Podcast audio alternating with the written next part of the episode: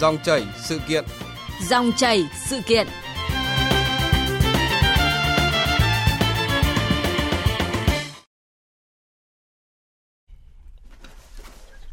Thưa quý vị và các bạn, phân tích diễn biến dịch bệnh COVID-19, Ban chỉ đạo quốc gia về phòng chống dịch COVID-19 nhận định thời gian tới sẽ không còn những thời điểm nhiều ngày không ghi nhận ca mắc mới trong cộng đồng. Nhiều địa phương luôn đứng trước nguy cơ dịch bệnh bùng phát. Thưa quý vị, mỗi người dân cần nâng cao mức độ cảnh báo, thực hiện nghiêm các biện pháp chung sống phát triển an toàn với dịch bệnh. Và nội dung này cũng được bàn luận trong dòng chảy sự kiện hôm nay với vị khách mời là bà Ngô Thị Ngọc Anh, Chủ tịch sáng lập Trung tâm Nghiên cứu và Phát triển Cộng đồng. Vâng, xin trân trọng cảm ơn bà Ngô Thị Ngọc Anh đã nhận lời tham gia chương trình hôm nay ạ. Vâng, xin chào thính giả của Đài Tiếng Nói Việt Nam, xin chào biên tập viên Bảo Ngọc. Dạ vâng, à, thưa bà, sau đợt dịch đầu tiên thì cả nước ta bước vào trạng thái bình thường mới. Tuy nhiên khi uh, làn sóng Covid lần thứ hai bùng phát thì uh, những công tác phòng chống dịch bệnh được thực hiện uh, thì khẩu hiệu chung sống an toàn với dịch Covid-19 đang được chúng ta phát động mạnh mẽ. Vậy thì bà bình luận gì về khẩu hiệu này ạ? Chúng ta có thể thấy được một cách rất rõ ràng rằng là cái việc mà chúng ta thực hiện một cái khẩu hiệu là chung sống an toàn với dịch Covid hiện nay là một trong những cái xu thế và cái hướng đi rất là đúng đắn. Bởi vì nếu như là đợt dịch một, tất cả mọi người dân không chỉ riêng Hà Nội mà hầu hết ở các địa phương trong cả nước đều rất là hoang mang, vâng. lo lắng và rất là ngỡ ngàng bởi vì là hầu như chưa gặp bất cứ một cái đại dịch nào như vậy. Nhưng mà đến đợt dịch này thì chúng ta phải thấy rõ ràng là nếu như chúng ta cứ hoang mang, nếu như chúng ta cứ lo lắng, nếu chúng ta cứ ừ, im lặng tất cả mọi thứ, thì cuộc sống của chúng ta đôi khi cũng phải tính toán đến cái vấn đề là dừng cả phát triển kinh tế và dừng rất nhiều những cái vấn đề trong cuộc sống. Bởi vậy thì chung sống an toàn và chúng ta phải, vẫn phải duy trì những cái vấn đề liên quan đến sản xuất, liên quan đến lao động, rồi liên quan đến học tập và tất cả mọi vấn đề để đảm bảo cuộc sống của chúng ta vẫn theo cái dòng chảy tốt hơn. Dạ vâng, ờ, sự chuyển đổi trạng thái này thì theo bà sẽ tác động như thế nào khi chúng ta đặt song song hai mục tiêu là phòng chống dịch và phát triển kinh tế xã hội ạ? Vâng, chúng tôi nghĩ rằng à, đây là một trong những cái chủ trương và một cái hướng đi hết sức đúng đắn. Bởi vì nếu như cái đợt dịch một thì chúng ta đã có một cái khoảng cách giãn cách ừ, khá dài và đôi khi là chúng ta dừng tất cả mọi những cái hoạt động lao động sản xuất và cái điều đó thì ảnh hưởng rất lớn tới đời sống cho mọi người dân đặc biệt là những cái người mà làm với cái cuộc sống là của khu vực phi chính thức vâng. là những người mà bán hàng rong rồi là đồng nát rồi tất cả mọi thứ mặc dù là cái gói hỗ trợ của chính phủ có thật có hiệu quả nhưng mà nó không thấm vào đâu so dạ. với lại cái mà người ta mất đi vâng. do đó thì chúng ta phải thấy rõ ràng là chúng ta phải chuyển trạng thái không chỉ im mà phải tĩnh nhưng tĩnh trong nhưng không phải là tĩnh mà chúng ta phải động dạ. động trong an toàn động trong phát triển thì tôi nghĩ rằng đấy là một cái xu thế rất là phù hợp và cũng đáp ứng với cái nhu cầu phát triển của mọi người dân mong mỏi Vâng, à, từ chỗ chống dịch như chống giặc thì à, thực tiễn đời sống xã hội đang có những điều chỉnh tích cực từ trong ra ngoài. À, tuy nhiên có thể thấy là đợt dịch này thì người dân đã có thái độ chủ quan hơn, không chấp hành quy định về phòng chống dịch như phản ánh của chúng tôi ghi nhận được sau đây ạ. Trên các tuyến phố của thành phố Hà Nội đã có nhiều hàng quán thuộc diện cấm như karaoke, quán bar, những hàng quán không thiết yếu đã đóng cửa. Tuy nhiên, nhiều người dân cho biết các hàng quán không thiết yếu vẫn không đóng cửa. Cái đợt này là chủ quan hơn đợt trước đấy. Đợt trước chấp hành tốt hơn nhiều đấy. Còn vài cái hộ nhỏ lẻ thì là họ bán hàng thôi. Nhưng mà đều có ý thức đeo khẩu trang, chấp hành tốt. Cái biết ờ, cách giãn ra. Có quán cà phê nên cô thấy nó tập trung đông người. Trong bên quán cà phê bên kia là có ai đeo khẩu trang đâu, như thế nguy hiểm. Ít. Tập cái này đông như thế kia mà mình thấy là thanh niên ấy thì nó cũng chủ quan. Bây giờ mọi người nghĩ là như kiểu là nó đang ở Đà Nẵng chứ không phải ở Hà Nội mà trong khi lại rõ ràng là cũng có một số người mới đi từ Đà Nẵng về. Theo ghi nhận, nhiều quán trà đá về hè, quán cà phê vẫn mở cửa hoạt động bình thường. Đặc biệt, tại các quán cà phê nổi tiếng như AHA, Cafa, dường như không còn chỗ trống để ngồi và hầu hết mọi người không đeo khẩu trang. Một số chủ cửa hàng cho biết chưa nhận được thông tin đóng cửa từ các cơ quan chức năng nên vẫn cho nhân viên mở cửa kinh doanh bình thường. Còn đối với nhiều người dân vẫn đang chủ quan với dịch bệnh đang gần kề anh Lại Viết Cường ở Thanh Trì lên phố đi bộ và ngồi uống nước tại một quán cà phê trên bầu Hoàn Kiếm cho biết. Bây giờ nhiều khi em chưa đeo nhưng mà trong bài kia em cũng đeo. Dịch dịch rộng ra là em đeo. Bởi vì là em cũng ờ, ít ra ngoài đường mà chưa hay quen đeo. Vâng, bà có bình luận gì sau khi nghe phóng sự vừa rồi ạ? Chúng ta có thể thấy được rằng là người dân Hà Nội bây giờ đã bình tĩnh hơn. Vâng. Tôi dùng cái từ bình tĩnh ở đây là trong mặt kép, dạ. bởi vì là cũng bởi vì họ đang nghĩ là dịch nó ở đâu nó rất xa, dạ. chứ nó không có ở đây.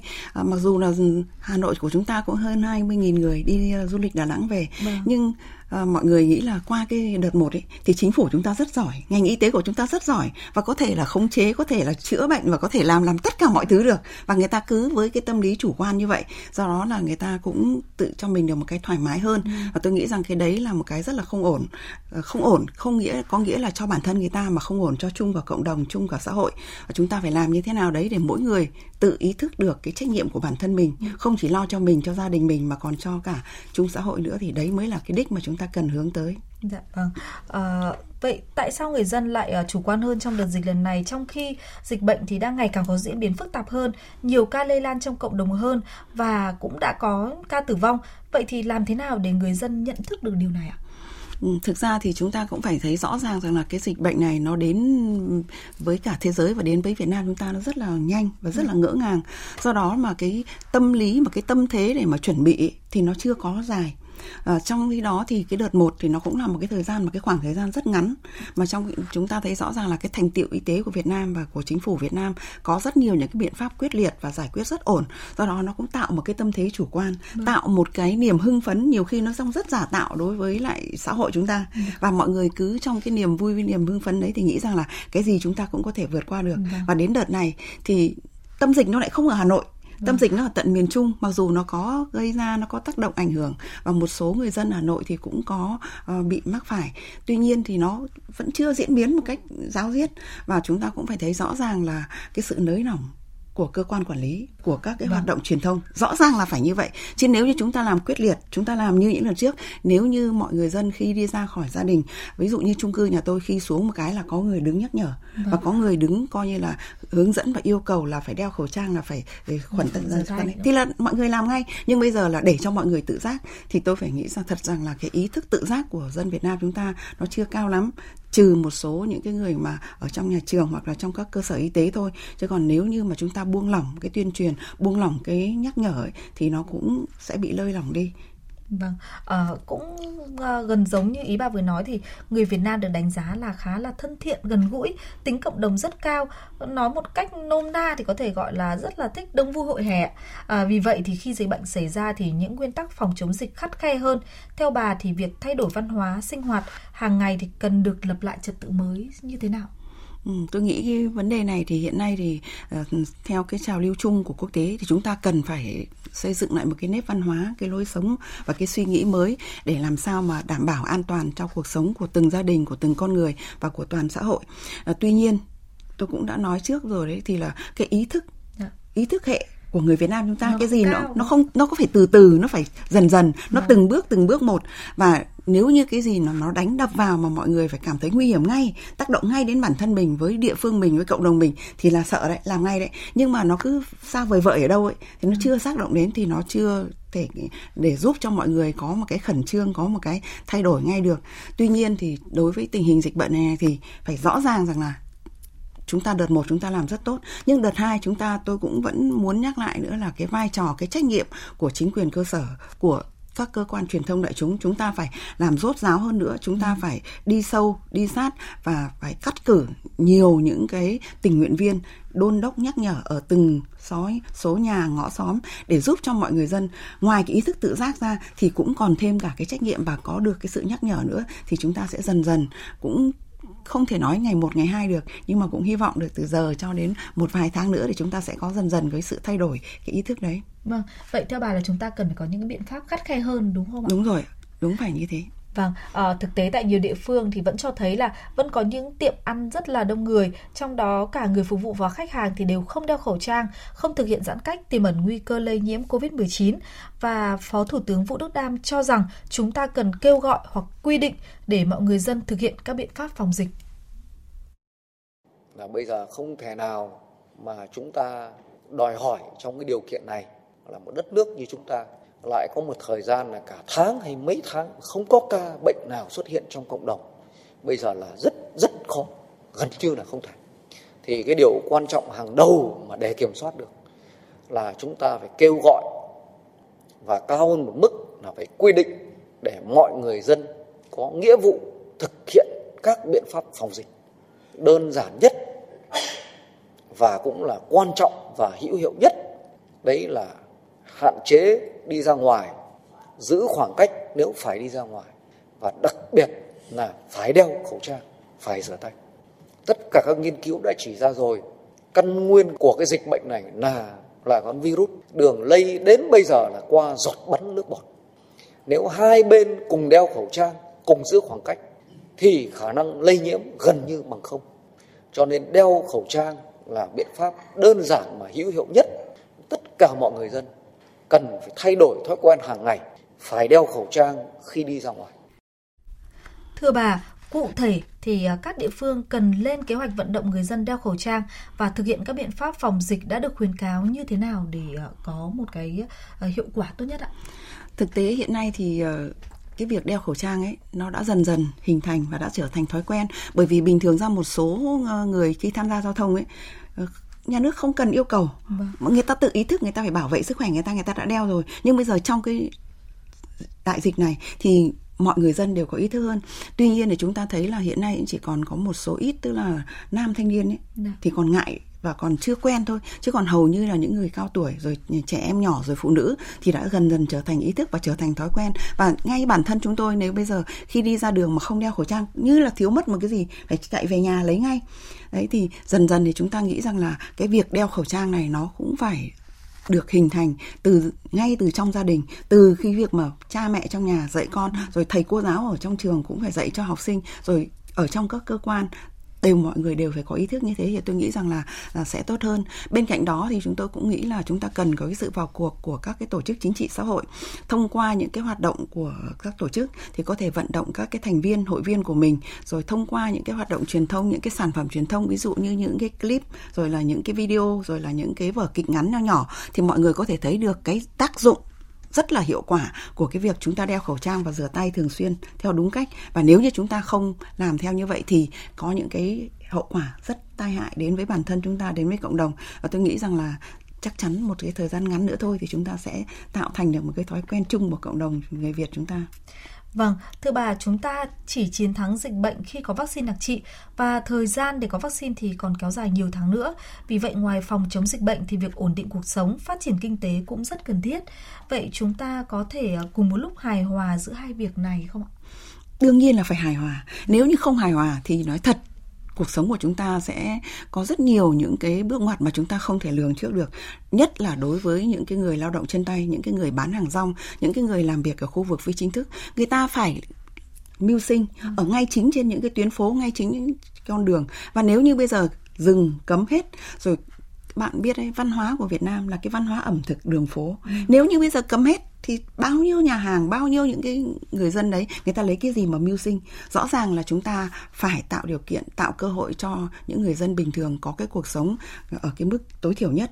Tuy nhiên nhưng đảm bảo cái an toàn cho sức khỏe chúng ta cần phải tuyên truyền vận động và chúng ta tôi cũng vẫn nhắc đi nhắc lại nữa bên cạnh cái việc mà tuyên truyền vận động chúng ta vẫn phải kiểm tra giám sát và đôi khi cũng phải có cái xử lý một cách nghiêm minh đối với những cái người nào mà cố tình không thực hiện hoặc ừ. là uh, đôi khi quên thì chúng ta nhắc nhở nhưng mà có những cái hành vi mà không chấp hành ấy, thì chúng ta cũng phải xử lý một cách nghiêm minh thì chắc chắn rằng như cái việc mà chúng ta đội mũ bảo hiểm khi tham gia giao thông cũng vậy thôi thì chúng ta sẽ có một cái nếp sống mới vâng nhưng cũng cần phải có thời gian để thích nghi để làm vâng. quen đúng không ạ cũng phải dần dần từng bước bởi vì người Việt Nam chúng ta cái gì cũng rất chậm cái gì cũng phải từ từ phải có lộ trình vâng ạ À, thưa bà, thông qua số điện thoại của đường dây nóng thì chúng tôi đã nhận được uh, ý kiến của một uh, thính giả muốn giao lưu với bà. Vâng, xin mời thính giả. À, kính chào à, vị khách mời, kính chào biên tập viên. Tôi là Hồng Quảng Ninh thì tôi xin có ý kiến một vài câu hỏi như này ạ. À, cái đợt trước cái đợt trước ấy thì à, cái à, việc à, à, dịch đợt trước ấy thì um, số người à, lây nhiễm ít và đồng thời không có người chết và trong thời gian ngắn thì chúng ta đã dập dịch được uh, dập được tốt làm tốt cái việc này.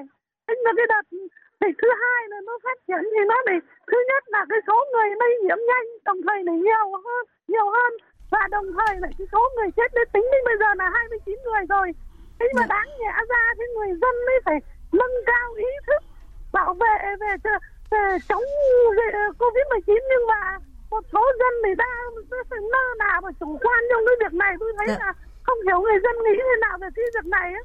Thì vâng. tôi xin xin có ý kiến với bà như thứ hai là theo như bà thì cái dịch covid này nó kéo dài lâu dài mà mình sống chung mình có nghĩa là thì có khi nào có vaccine thì mới trị được cái dịch covid dạ. thì, thì mới chúng ta mới sống được an toàn ấy. thì tôi xin hết ạ Vâng ạ, xin cảm ơn ý kiến của thính giả. Vâng, bà Ngô Thị Ngọc Anh, bà có phản hồi gì với ờ, thính giả? Vâng, xin ờ, cảm ơn ý kiến của chị. À, chúng tôi rất ờ, mừng là ừ, có rất nhiều những người như chị đã chú ý lắng nghe và đã có những cái câu hỏi rất phù hợp với những chương trình của chúng ta ngày hôm nay. Rõ ràng rằng là đợt 1 thì chúng ta làm tốt hơn. Do vậy thì là cái dịch chúng ta cũng khoanh vùng và chúng ta cũng làm tốt và cái ngành y tế của chúng ta cũng dồn tổng lực vào. Bởi vậy thì chúng ta không có bất cứ một người nào bị ra đi trong cái đợt dịch đợt 1. Tuy nhiên đến đợt dịch đợt 2 thì nó lại tập trung ở một cái vùng ừ. miền Trung à, nó cũng ở là một cái nơi mà nó cũng có rất nhiều những cái sự giao thoa giữa văn hóa của uh, những người du lịch không chỉ du lịch người Việt mà còn có cả du lịch của người nước ngoài đến nữa và chúng ta thấy rõ ràng rằng là ở những cái trung tâm bệnh viện đó thì những cái người mà uh, không may mà mất đi thì đều là những người trên cơ sở người ta đã có những cái bệnh nền rất nặng do đó thì bản thân người ta cũng đang đứng trước rất cái mong manh trước sự sống rồi. Do đó thì thêm một cái cú hích, thêm một cái tác động của cái tai hại của dịch bệnh covid 19 này nữa thì càng đẩy nhanh cái quá trình mà ra đi của họ thôi. Thì điều đó thì chúng ta cũng phải lấy là điều rất là đáng buồn và chia buồn với gia đình à, của các người đó nhưng mà chúng ta cũng phải chấp nhận. À, nhưng chúng tôi nói đây là cộng đồng. Người dân của chúng ta cần phải ý thức, cần phải có trách nhiệm. Chúng tôi cũng đã trao đổi rồi và chúng tôi cũng rất mong muốn là cái sự tham gia vào cuộc của tất cả các cái ban ngành đoàn thể của các cơ quan truyền thông để mọi người tự ý thức tốt hơn và bên cạnh đó thì chúng ta vẫn phải có những cái à, trách nhiệm của cơ quan chức năng để xử lý, xử phạt những cái người mà không chấp hành những cái quy định của chính phủ cũng như của các cái tỉnh thành phố trong cái việc là tham gia phòng chống bệnh. Vâng ạ, à, chúng tôi tiếp tục nhận được ý kiến của một thính giả muốn trao đổi với à, bà Ngọc Anh ạ. Dạ vâng ạ, xin chào thính giả. Dạ, xin chào chương trình, xin chào à, cô à, Ngọc Anh. Dạ. À, tôi đến từ à, Nha Trang, Khánh Hòa. Dạ vâng. À, thưa cô là à, cô rất là tâm đắc với cái câu nói của cô thì những người làm ăn bằng chân tay thì làm sao mà sống. Tôi rất là thích câu đó nhất. Dạ vâng. À, bởi vì tôi là một người khiếm thị dạ. kinh doanh về dịch vụ massage, xoa bóp bấm huyệt hỗ trợ chữa bệnh. Dạ vâng. Đó, nhưng mà hiện giờ là họ cấm một cách tuyệt đối thì uh, không biết là khi nào thì rất mong cô gửi gắm cái nguyện vọng của những người không may mắn này đến với các cái tổ chức ừ, làm sao để tạo điều kiện cho họ và làm sao đảm bảo được cái giữ gìn được cái không mắc bệnh là cho họ mở sản xuất ạ. À. Xin cảm ơn chương trình ạ. À. Dạ vâng. Xin cảm ơn thính giả. Vâng, bà có trao đổi gì không ạ? Vâng, à, xin rất là chia sẻ với những cái băn khoăn và cái bức xúc của anh. Đây là một trong những cái vấn đề không chỉ riêng anh mà rất nhiều người làm trong những ngành nghề dịch vụ này đang phải ừ, mắc phải. Rõ ràng là chúng ta thấy là dịch bệnh thì chúng ta phải đảm bảo an toàn. À, cho mọi người. Tuy nhiên thì cuộc sống vẫn cứ chảy, chúng ta vẫn phải ăn, chúng ta vẫn phải uống. Nhưng làm thế nào để mà chúng ta vừa lao động sản xuất và chúng ta vừa phát triển dịch vụ mà như chúng ta đảm bảo an toàn thì đây là một trong những cái câu hỏi rất là hắc búa không chỉ riêng ờ, đối với lại chính phủ mà đối với cả cơ quan ngành, ngành y tế và toàn xã hội chúng ta nữa. Và chúng tôi cũng rất là chia sẻ với những khó khăn với những cái mà hiện nay mà những người lao động chân tay với những người lao động mà chúng ta cần phải ờ, giao tiếp ngoài xã hội mà bị tạm dừng như thế này. Đây là một trong những cái thách thức một cái bức xúc rất lớn. Thì thông qua chương trình chúng tôi cũng rất là mong muốn mọi người dân đặc biệt là những cái người dân ở cái những vùng tâm dịch những người mà đang làm những cái trong những cái ngành nghề cơ sở dịch vụ như anh thì cũng yên tâm uh, chờ đợi một chút ít nữa thôi. Chính phủ chúng ta cũng sẽ có những cái biện pháp có những cái giải pháp để hỗ trợ để đảm bảo an toàn cuộc sống và cũng đảm bảo cho những người làm dịch vụ như anh có thể là quay trở lại làm việc để đảm bảo cái cuộc sống tốt hơn. Chúc anh và gia đình hạnh phúc. Dạ vâng ạ, cũng ờ, như thính giả ở Khánh Hòa vừa chia sẻ thì dịch Covid-19 đã làm đảo lộn cuộc sống của người dân trên toàn thế giới. Từ đó thì nhiều người đã có những cách làm độc đáo, đơn cử như là một ờ, viện dưỡng lão tại Pháp thì đã có biện pháp vừa đảm bảo cách ly, vừa vực dậy tinh thần của những người già trong viện dưỡng lão và chúng ta cùng tìm hiểu qua phóng sự sau đây ạ. Lần đầu tiên kể từ khi dịch COVID-19 bùng phát tại Pháp, cô Cecile Uri và chị gái mới được đến thăm mẹ 89 tuổi đang sống trong viện dưỡng lão Le Fiore, miền nam đất nước. Họ cùng nhau hát, cùng nhau trò chuyện, nhưng họ không thể ôm mẹ dù đang ở rất gần. Người mẹ già ngồi trong phòng, phía trước là tấm rèm nhựa trong suốt. Bà cũng chỉ có thể nghe các con nói chuyện, hát theo họ và cả hai bên đều phải đeo khẩu trang. Cô Cecile Uri chia sẻ. Đây là cách làm thông minh và cần thiết lúc này. Mấy hôm trước, mẹ tôi bị ốm và chúng tôi rất lo tình trạng của bà sẽ xấu đi. Mặc dù chúng tôi gọi điện nhiều hơn nhưng vẫn không thể yên tâm. Giờ thì bà đã ổn hơn và tôi hiểu là bà cũng muốn gặp chúng tôi. Dù virus gây ra các triệu chứng từ nhẹ đến trung bình ở nhiều người, nhưng nó có thể gây ra những biến chứng nặng hơn ở người già và người có bệnh lý nền. Các viện dưỡng lão vì thế trở thành nơi dễ tổn thương nhất vì dịch bệnh ở châu Âu. Các chuyên gia tâm thần học và bác sĩ lão khoa mới đây đã phải lên tiếng cảnh báo bạn sẽ không thể nào đối diện được với nỗi đau nếu như không thể ở bên cạnh người thân yêu lúc họ nhắm mắt xuôi tay. Vì thế, bắt đầu từ tuần này, nhiều nước đã cho nới lỏng một cách thận trọng các hoạt động thăm người thân tại các cơ sở chăm sóc người cao tuổi. Ông Paul Benderson, giám đốc Viện Dưỡng lão Le Fiere của Pháp nói rằng Thành thật mà nói, việc nới lỏng hạn chế thận trọng ở các viện dưỡng lão là tin rất tốt cho những người già và cả gia đình họ. Vì đã hơn một tháng họ không được gặp người thân, các kết nối xã hội đều bị giới hạn và rõ ràng chúng ta cần phải có giải pháp. Để đảm bảo khoảng cách an toàn, một trung tâm chăm sóc sức khỏe người cao tuổi ở Bruxelles đã thuê những chiếc xe thang vốn được dùng cho công nhân lau cửa kính hoặc hái cherry trên cao để giúp các gia đình gặp gỡ, nói chuyện với người thân của họ qua các ô cửa sổ. Nhờ sáng kiến này, bà Van Ejike, 84 tuổi, đã có cơ hội nói chuyện với chồng trong khoảng 10 đến 15 phút sau hơn một tháng không thể gặp mặt. Tôi rất vui vì có thể nói chuyện với ông ấy ở khoảng cách gần như vậy. Đây thực sự là sáng kiến hay. Vâng, bà có bình luận gì khi nghe phóng sự vừa rồi ạ? À, tôi thấy rõ ràng rằng đây là một cái phóng sự rất hay và rất sinh động mà Việt Nam chúng ta có thể học hỏi được. Ừ. Bởi vì là rõ ràng dịch bệnh thì ảnh hưởng tới sức khỏe, ảnh hưởng tới cái sự an toàn của con người và của cộng đồng. Tuy nhiên chúng ta không vì thế mà chúng ta ngăn cấm, chúng ta dừng tất cả mọi hoạt động, đặc biệt là cái vấn đề giao lưu tình cảm. À, thông qua cái phóng sự đấy thì chúng ta thấy rõ ràng cái nhu cầu về giao tiếp, cái nhu cầu về tâm sinh lý giữa các thế hệ, giữa con người với con người với nhau là hết sức quan trọng và đấy là một cái niềm vui để mà là cái động lực để cho mọi người có thể sống vui sống khỏe đặc biệt với các cụ trong cái trung tâm dưỡng lão à, thông qua những cái tin tức thời sự trong nước và quốc tế thì chúng ta cũng có thể thấy được là những người cao tuổi ở các cái trung tâm dưỡng lão ở các nước phát triển ấy rõ ràng là người tác đắc, tác động mà ảnh hưởng rất nhiều nhưng nếu như không để cho người ta được nghe tiếng chỉ cần nghe tiếng thôi Được. Dạ. hoặc là chỉ nhìn thấy cái hơi thở hoặc là như thế nào đấy của người thân thì lại là một cái tác động còn sâu sắc hơn rất nhiều thì rõ ràng chúng ta cũng phải thấy rõ ràng là chúng ta cần phải sống chung chúng ta cần phải hài hòa cuộc sống giữa an toàn và phát triển Vâng, ờ, tại Việt Nam thì những công việc nghi lễ quan trọng như là ma chay cưới hỏi thì cũng đã bị đảo lộn, đã bị hoãn lại hoặc là cũng tổ chức theo một cách rất riêng. Bà có suy nghĩ gì về điều này? Tôi nghĩ rằng đây nó cũng là một cái sự thay đổi cần thiết thôi. Vâng. Bởi vì là Ờ, nếu như trước kia thì người Việt Nam chúng ta vẫn cũng có những cái phong tục, vẫn có những cái tập quán. Tức là khi nhà nào có niềm vui, nhà nào có nỗi buồn thì bà con hàng xóm, anh em bạn bè cũng đến mà chia sẻ. Tuy nhiên trong những lúc này, cái việc giãn cách xã hội rồi cái việc mà không để cho dịch lây lan đang là một trong những vấn đề mà đảng và chính phủ chúng ta đang hướng tới, thì mọi người dân, tất cả chúng ta đều có thể là cũng phải cùng đồng hành vâng. à, tuy nhiên thì cũng ở một số địa phương cũng ở một số những cái gia đình à, do những cái điều kiện rất là khác biệt hoặc là người ta có một cái điều gì đó nhưng mà người ta vẫn ừ, đứng ra tổ chức tôi nói thật ngay ở chung cư nhà tôi ở phường Quan Hoa nhé vâng. cách đây độ khoảng hơn một tuần thôi ôi đang buổi chiều 6 giờ tối đã bắt đầu tiếng kèn đám ma nổi lên.